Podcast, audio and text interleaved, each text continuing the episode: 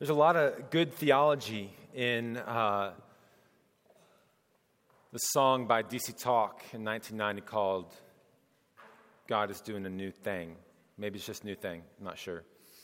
Here's part of the, the lyrics say this: my God is doing a brand new thing, but since time began, he remains the same. See what they did there? They re- they changed thing to thang, and they rhymed with same. Faithful forever to his word and solid a cornerstone unstirred. But look down through the ages and you will find God doesn't change, but he knows the time. And the chorus continues. You know he's doing it. God is doing a new thing. You know he's doing it. God is doing a new thing. Uh, I'm not sure of the int- intent of, of Toby Mac. Maybe you guys are more familiar with Toby Mac. He's on a lot of Christian radio stations and D C Talk. I don't know if they had Isaiah forty-three in mind, but it, it really captures the heart of Isaiah forty-three. God is doing a new things. Uh, new things are oftentimes an improvement on old things. Uh, in, in Isaiah forty-three, we see better things are to come for God's people. Uh, this language of new thing comes from uh, chapter forty-three, verse nineteen, where God says, behold, I am doing a new thing. And this new thing that God is doing consists of three things.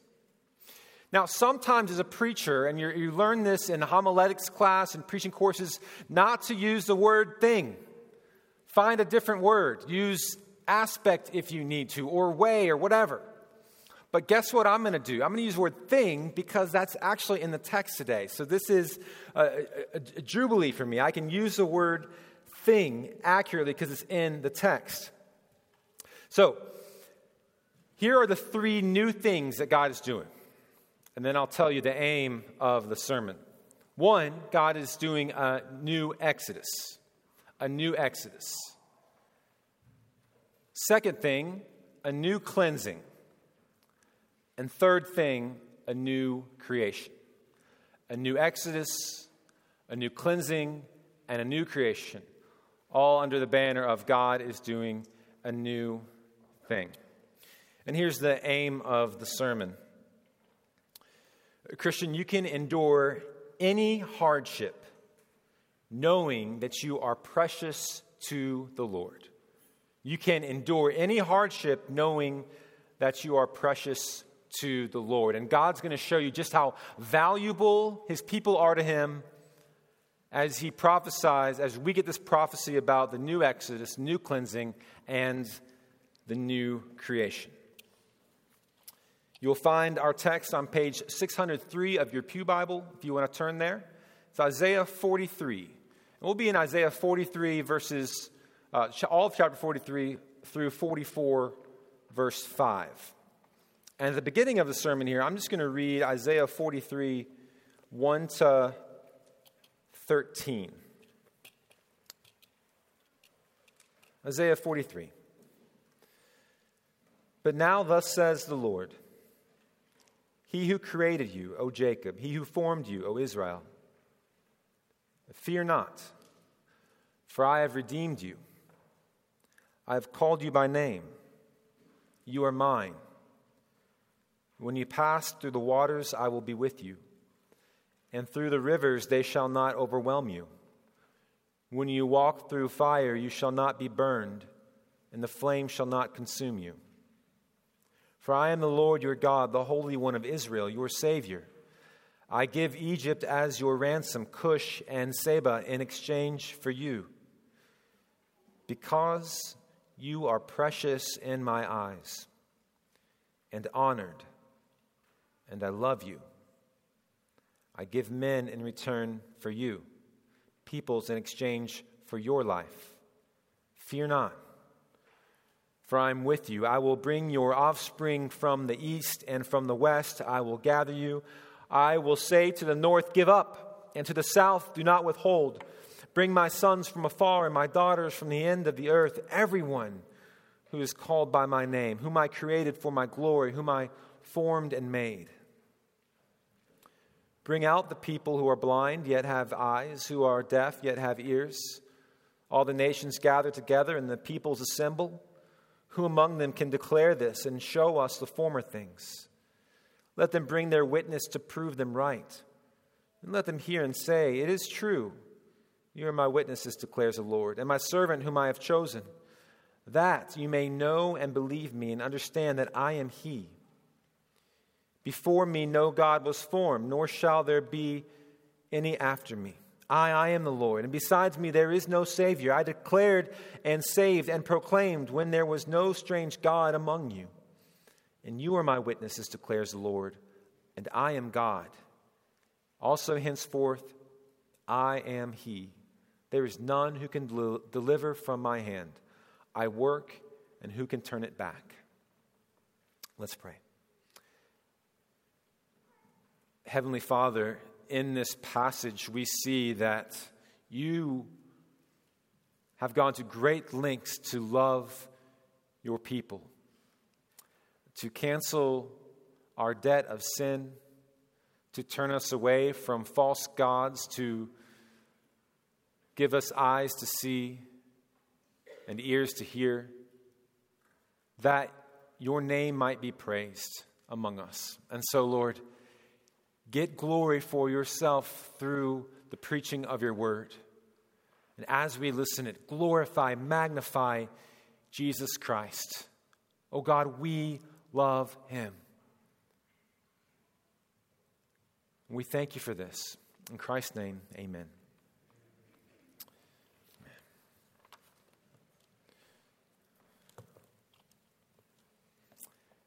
First of all, let's look at the new Exodus. You can endure hardship knowing how precious you are to God. Let's look at this new Exodus. Go ahead and look at chapter forty-three, verse fourteen and following. Follow along with me here. Thus says the Lord, your Redeemer, the Holy One of Israel. For your sake I send to Babylon and bring them all down as fugitives, even the Chaldeans and the ships in which they rejoice. I am the Lord, your Holy One, the Creator of Israel, your King. Thus says the Lord, who makes a way in the sea, a path in the mighty waters, who brings forth chariot and horse, army and warrior. They lie down, they cannot rise, they are extinguished, quenched like a wick. Remember not the former things, nor consider the things of old. Behold, I am doing a new thing.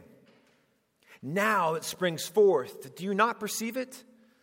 I will make a way in the wilderness and rivers in the desert. The wild beasts will honor me, the jackals and the ostriches. For I give water in the wilderness, rivers in the desert, to give drink to my chosen people, the people whom I formed for myself, that they might declare my praise. We see off the bat here in verse fourteen that Isaiah is using multiple titles for God. He says, uh, Yahweh, you see that capital L O R D, Redeemer, Holy One of Israel. And this all communicates one thing, that God is Lord, that he is Master. And Isaiah is prophesying about the time that, the, um, that they will be in exile. And God's aim right now through the prophet is that they would be comforted and hopeful and know his love while they are exiled.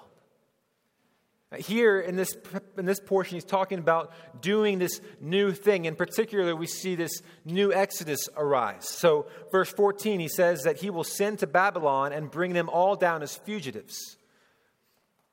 And he says, even the mighty Chaldeans with their mighty ships in which they rejoice in and trust in. The Chaldeans were a tribe of the Babylonians. Uh, their city center was where the Tigris River and the Euphrates River meet. And so because of their location, they developed these um, well-known warships. They were similar to uh, the, the British Royal Navy uh, and all of its fame for the eighteen hundreds and nineteen hundreds.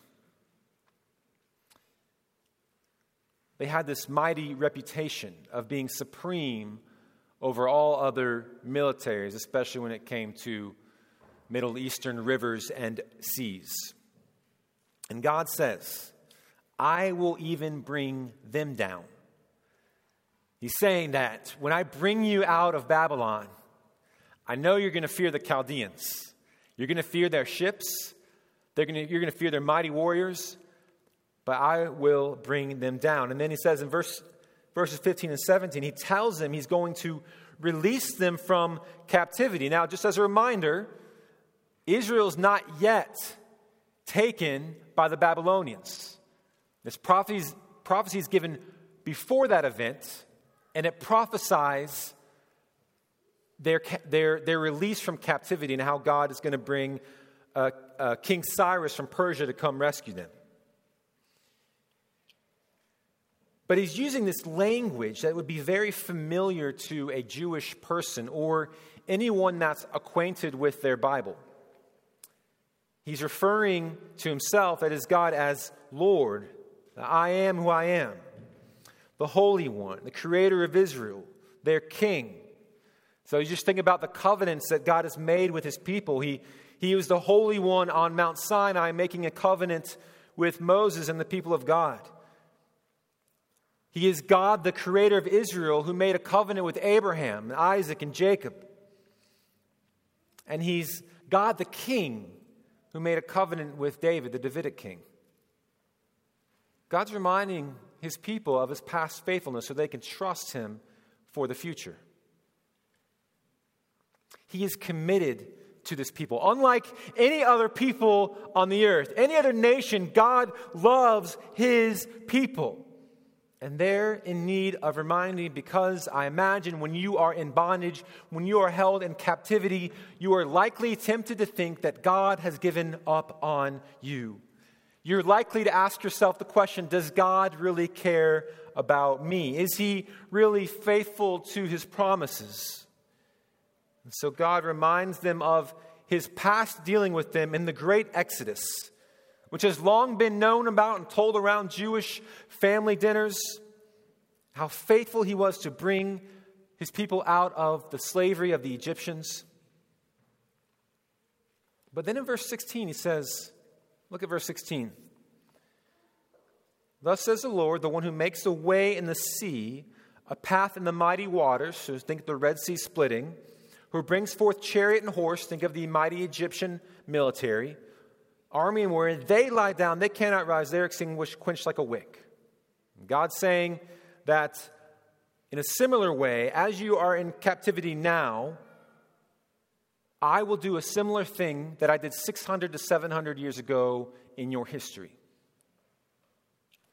You see, when they were brought out of Egypt, God, he parted the mighty waters so they could walk through them. Even then, Israel was being pursued by the great Egyptian army with their state-of-the-art chariots, their unparalleled military equipment, these horses, these mighty warriors. But the light of their might was consumed, like a flaming wick being thrown into the sea. You see, Egypt tried to quench God's purposes, but God quenched their purposes. It is what God does to people who attempt to thwart his purposes, and especially for those who come against his precious people whom he loves. God is for his people. But that's what God did. Check out verses eighteen and nineteen. He even says, remember not the former things. Don't consider the things of old. Behold, I am doing a new thing. Now it springs forth. Do you not perceive it? I will make a way in the wilderness and rivers in the desert. Friends, this is the new Exodus for God's people around the year five hundred or six hundred B C. First one coming out of the captivity, captivity of the Egyptians. The second one coming out of the captivity of the Babylonians. The first one, they were led by God's servant Moses. The second one, they are led by God's servants, though a pagan, King Cyrus of Persia. First one through the sea, second one through the wilderness. God will provide for them on the way by not letting the wild beasts destroy them. He'll give them water, feed the rivers, so his chosen people can quench their thirst. These are the people that God has formed for himself, for his own glory. And because God is committed to his own glory, as displayed through his people, he is going to act in this way. And friends, both of these rescue missions by God foreshadow the greatest exodus God will perform on behalf of his people. The exodus of Jesus bringing us out of the bondage and captivity of sin. The New Testament picks us up in Luke chapter four, quoting Isaiah sixty-one and the role of the Messiah who, who works to set prisoners free. And friends, this is what we sing about every week when we gather. That we no longer are in the bondage and captivity of sin. That we no longer are walking around in darkness, but because of the work of Christ, we walk around in light, and we see light, and we behold the face of Jesus. And so we sang this hymn last week by Charles Wesley, long my imprisoned spirit lay, fast bound in sin and nature's night. Thine eye diffused a quickening ray. I woke the dungeon flame with light. My chains fell off, my heart was free. I rose, went forth, and followed thee. Have you ever considered that? The first great exodus out of Egypt, the second great exodus out of Babylon, they're just foretastes. They're precursors to the great exodus of God taking us out of darkness, out of the imprisonment of our sin, and bringing us to the light of the gospel, that we might behold Jesus Christ. All right, secondly, a new cleansing. Look at verses twenty-two to twenty-eight. Let me read just twenty-two to twenty-four first.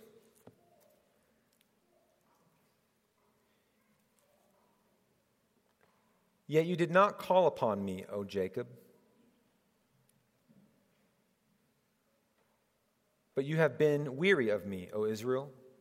You have not brought me your sheep, your burnt offerings, or honored me with your sacrifices. I have not burdened you with offerings or wearied you with frankincense. You have not bought me sweet cane with money or satisfied me with the fat of your sacrifices, but you have burdened me with your sins. You have wearied me with your iniquities. God is using here language that we can understand in his attitude towards sin. Sin. You've burdened me with your sins. You've wearied me with your iniquities. For God's people, he has set up for Israel a sacrificial system. And this system was meant to do several things. One of them is to set apart God's people from the rest of the nations who worshipped various gods, man-made gods. It was also meant to remind them of the holiness of God, to remind them of their own sinful hearts, to remind them of their need for forgiveness, and ultimately it was meant to spur on a pure repentance and pure devotion to God. However, as we see in the text here, Israel either stopped doing the whole sacrificial system altogether, or, I think more likely, they have corrupted the whole thing. God's own people set apart have corrupted the whole thing. They become hypocrites who honor God with their mouths but inwardly seek after their own glory. They have become whitewashed tombs. Uh, turn back to chapter one of Isaiah. It's on five sixty-six of your pew Bible. Look at, look at chapter one here. Uh, starting in verse eleven. You kind of have this court scene. Uh, the, the heavens and the other nations are there to witness what God is going to say to his people who are being questioned. In verse eleven, God the prosecutor says this, "What to me is the multitude of your sacrifices, says the Lord. I've had enough of burnt offerings, of rams, and the fat of well-fed beasts. I do not delight in the blood of bulls or of lambs or of goats. When you come to appear before me, who has required of you this trampling of my courts? Bring no more vain offerings. Incense is an abomination to me. New moon and Sabbath and the calling of convocations. I cannot endure iniquity and solemn assembly. Your new moons and your appointed feasts, my soul hates. They have become a burden to me. I am weary of bearing them. This is God. This is how God treats hypocrites, friends. Pay attention to this. Look at, look at fifteen. When you spread out your hands, so they're doing the act of worship, right? When you spread out your hands, I will hide my eyes from you. Even though you make many prayers, I will not listen. Your hands are full of blood. God hates it when people put on a show of righteousness, when they go through the motions of worship. In sum, Israel had no sense of sorrow for their sins and sinning against a holy God. And somehow they were able to persist in the act of going to the temple, you know, of using their money even to purchase animals and to sacrifice them. I imagine, like many of us throughout seasons of our lives, or perhaps even now, going through the motions of church, doing a Bible study, going to a Christian college, getting your MDiv, having fellowship, and yet your heart is far from God, because you remain in sin, or as it says here, you have blood on your hands because you haven't had godly repentance. You see, Israel thought that they could manipulate God's favor by showing up, by going through the motions, sitting through temple worship, and even serving in the temple. All along, they've been hearing God's word through prophets like Hosea, Amos, Obadiah, Jonah, Micah, Nahum, Habakkuk, Zephaniah, Isaiah. And on the whole, there's always a faithful remnant, but on the whole, they neglected to repent. All the prophets were warning them of the deceitfulness of sin and the need to turn their hearts to God. But friends, sin is deceitful and sin lies to us. So we can even show up into church week in, week out. We can even have hour-long quiet times every morning and still coddle our sin. Friends, God hates hypocrisy. You see, often when we are faced with our sin, we feel ashamed. Every time we are faced with sin, we feel a sense of shame because it's not how we were made. And some people cover their shame by defending themselves. Some of us, when we feel shame, we self-justify. We make excuses for our sin. Some of us can't handle it, so we don't. All we do is push it down or ignore it or put it in that part of our brain. Some of us sink under the guilt of sin. Friends, those are not the kind of sorrowful responses that lead to repentance. That is not the kind of response that God is calling his people to. God is the just and the justifier. We need help. Friends, we are a church that needs help in this area, just as all churches have done throughout the history of the church. We need to be able to say, that is sin. Yes, sin in my own heart, and I think sin in my brother or sister's heart. And to be a community of people that are okay with having sinners who are saved by grace in our midst. And you and I need to be to understand that it is normal for us to be sinning against each other, and also normal and also mandated that we offer forgiveness to one another.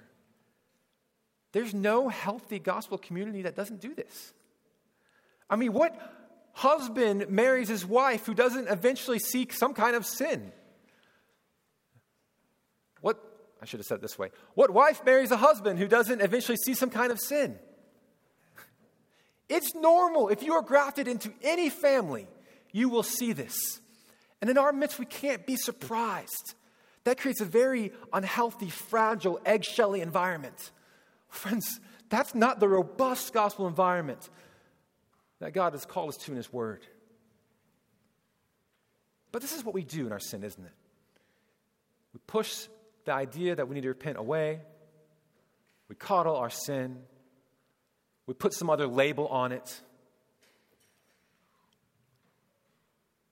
Friends, let's not believe the lies of Satan, the lies of flesh, or the ways of the world when it comes to calling out sin and joyfully and gladly repenting it so that we might experience times of refreshing. Well, God, the good news is that God is just, but he's also the justifier. So look at verse twenty-five here in Isaiah forty-three. Look what he does.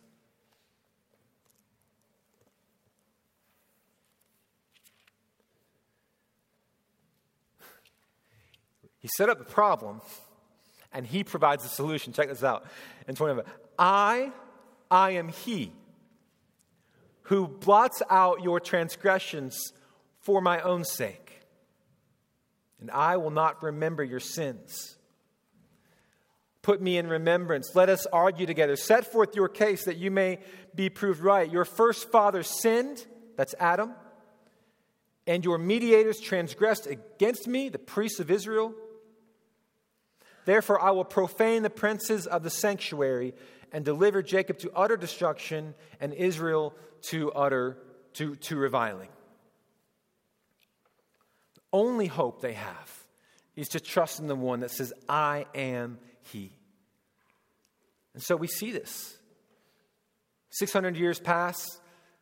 Mary gives birth to Jesus. Jesus grows up. And in his teaching, we hit John eight. And Jesus is being, is being questioned. And he says, I told you that you would die in your sins, for unless you believe that I am he, you will die in your sins.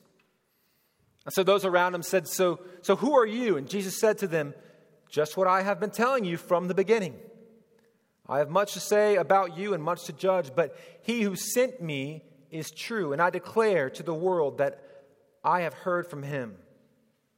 They did not understand that he had been speaking to them about the Father. So Jesus said to them, when you have lifted up the Son of Man, then you will know that I am he, and that I do nothing on my own authority, but speak just as the Father taught me. And he who sent me is with me. He has not left me alone, for I always do the things that are pleasing to him. Jesus is in essence is, in essence is saying, I am the true Israel. I am the good Israel. I am the faithful Israel. I am the faithful witness to God. Jesus completely does the will of the Father. He listens to God and he obeys him. He trusted him his whole life. And then, as John eight twenty-eight says here, when you lift up the Son of Man, then you will know that I am he. What does it say here in Isaiah? I am he who blots out your transgressions for my own sake. Christian, is that how it happens to you every time you stare at the cross of Christ? You realize that Jesus, the better Adam, the true Israel, is the one who is able to blot out your transgressions, to forgive you of your sins. What meekness we have in our Lord Jesus Christ. What holiness. What love is demonstrated on the cross of Christ. Friends, that is good news for us. You see, Jesus is the one who is a sacrifice for sinners, but he's not, he didn't just come, or he's not only meek. Forward, and as you fast forward to John eighteen, he's being questioned by those who are going to imprison him and eventually crucify him. And they said, and he says to them, whom do you seek? And they answered him, Jesus of Nazareth. And Jesus said to them, I am he. And Judas, who betrayed him, was standing with them. And Jesus said to them, I am he. They drew back and fell to the ground. See, Jesus has so much power. And he laid it aside for a time because he loves us and wanted to cleanse us of our sins so that we can be in a right relationship with the Father. If you're here and you're not yet a Christian, let me encourage you to consider Jesus this morning.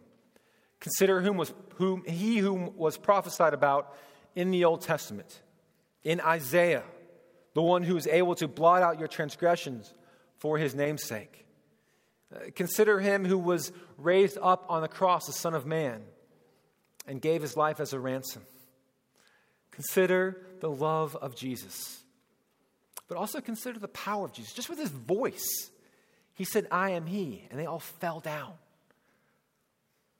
And when Jesus spoke, that was a foretaste of the power to be displayed when he rose from the dead. The Holy Spirit came in him, and he, his body was resurrected.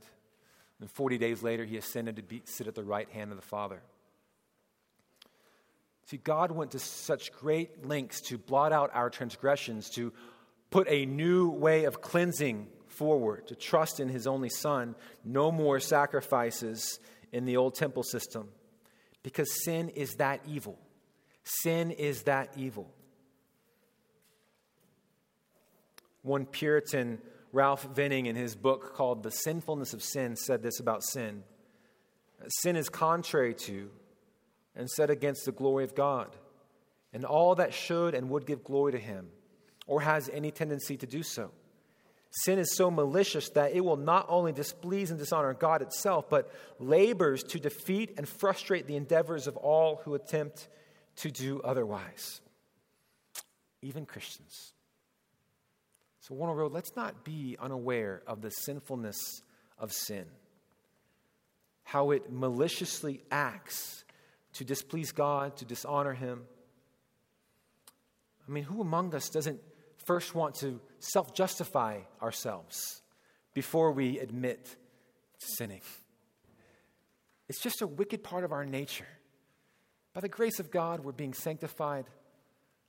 But man, won't it be nice to be in heaven one day and not even have to deal with sin? Oh, that day when freed from sinning. One application in this point of the, this new cleansing that I think God wants us to see is that in hardships, because of the great lengths to which God has loved us, we have no room to fear. We have no room to fear. So, so look at verse uh, verse one of Isaiah forty-three. What does he say there? Fear not, for I have redeemed you. You see that? He says, I created you, I formed you, I redeemed you, which implies that they rebelled against him and he bought them back. And I called you by name. You are mine. Just like parents, you know, mothers give birth to children and then parents give them a name. So we are that precious to God, but even more so because he died for us. Look at verse five of chapter forty-three. Fear not, for I am with you.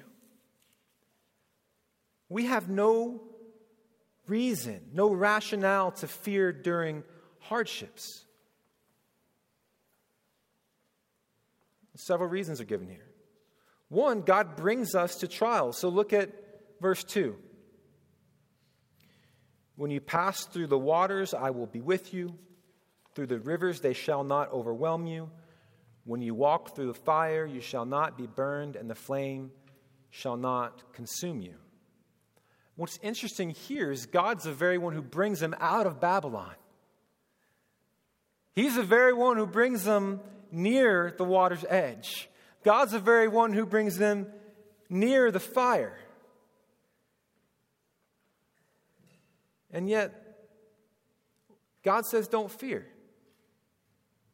One of the reasons he says not to fear is because he's with them in the trial. Verse five says that, fear not, for I am with you. So God's presence is supposed to help us not be fearful when we are in hardships. That's why Paul said when he's in a Roman jail cell at the end of his life, he said, the Lord stood by me, even when everyone abandoned him. That's why John Patton, missionary to cannibals in the New Hebrides, is able to be in a tree, literally being chased by men who eat other men with machetes. And he's saying he's never felt the precious presence of the Lord Jesus like he did as he hung in this, I think it was a walnut tree, all night long. There's something about the presence of God which is so tangible, inexplicable almost, when we are going through trials. You see, God will do anything for his people to, to further trust him and to love him. He'll even push away their enemies and those who are against him, Cush and Seba. And he says, because you are precious in my eyes and honored, and I love you, I even give men in return for you, peoples in exchange for your life. Church, these are the links of God's love for us, for those who are precious in his sight. God says, you come against my people and my purposes, I will split the ocean in half and lead my people to the promised land. I'll take them out of Babylon through the wilderness. I'll send my only begotten son and die on the cross because I love my people. Uh, so, Christian, what season or event of your life do you look back on and maybe just kind of keep God's love out of that area of your life? You ever do that? Gone through something really difficult. Maybe you're going through it now. And you can maybe affirm God's love. Like, yeah, I know he, he loves me. I know he's committed to me. But when we say that, maybe we don't think he actually cares about us. But that can't be the case, because he says that we're precious to him.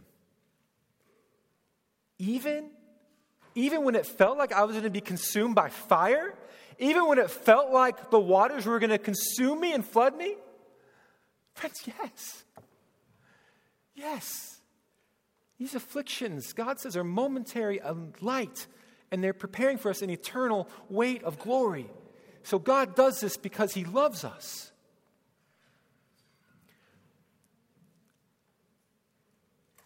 Sometimes this looks messy, though. Sometimes we believe this with tears in our eyes. As the psalmist said, tears have been my food day and night. Sometimes our strength to believe the love of God, that we are precious to him, looks very weak. But strength from God in trials never tends to sin. Now, friends, be aware of the sneak sneakiness of sin, which can be relentless even during hardships. As one Puritan says, as nothing in believers was so good as to cause him to love them, nothing is so bad as can cause him to withdraw his love again. We are tethered to God, and we see that here in our third point, a new creation. Look at verses one to five. A new creation. But I now hear, this is chapter forty-four. But now hear, O Jacob, my servant, Israel, whom I have chosen. Thus says the Lord who made you, who formed you from the womb, and will help you. Fear not, O Jacob, my servant, Jeshurun, whom I have chosen. For I will pour water on the thirsty land and streams on the dry ground. I will pour my spirit upon your offspring and my blessing on your descendants. And they shall spring up among grass like willows of by flowing streams. This one will say, I am the Lord's. Another will call on the name of Jacob, and another will write on his hand the Lord's and the, the Lord's and name himself by the name of Israel. This is already prophesied about, that God's Messiah, God's King, will have the Spirit of the Lord resting upon him, the Spirit of wisdom, Spirit of counsel, Spirit of knowledge, and the fear of the Lord. And as this prophecy is being unfolded and further explained, God's people will also have his very own Spirit indwelling in them. And see, we see, we see prophecies like Ezekiel, which say that I will put my Spirit within you and cause you to walk in my statutes and be careful to obey my rules. We see the prophecy of Joel in Joel two twenty-eight, which says that I will pour out my Spirit on all flesh. Your sons and your daughters shall prophesy and dream dreams. In those days, I will pour out my Spirit. And then we see Acts chapter two. We see this take place. And we see the gospel going out in the power of the Spirit. And we see people repenting of their sin and being baptized in the Spirit.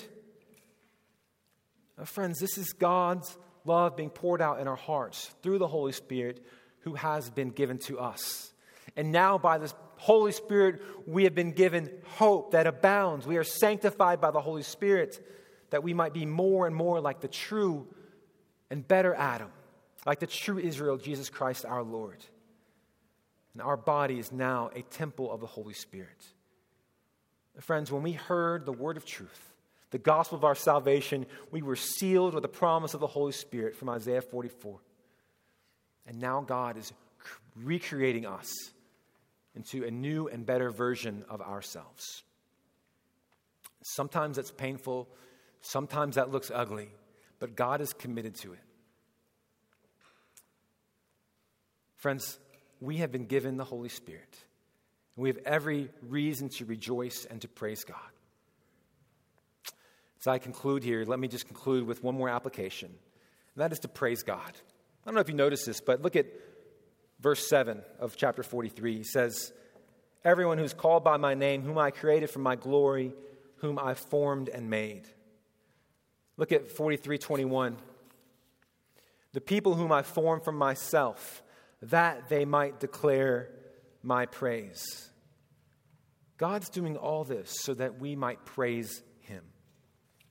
God is doing this so he might receive praise.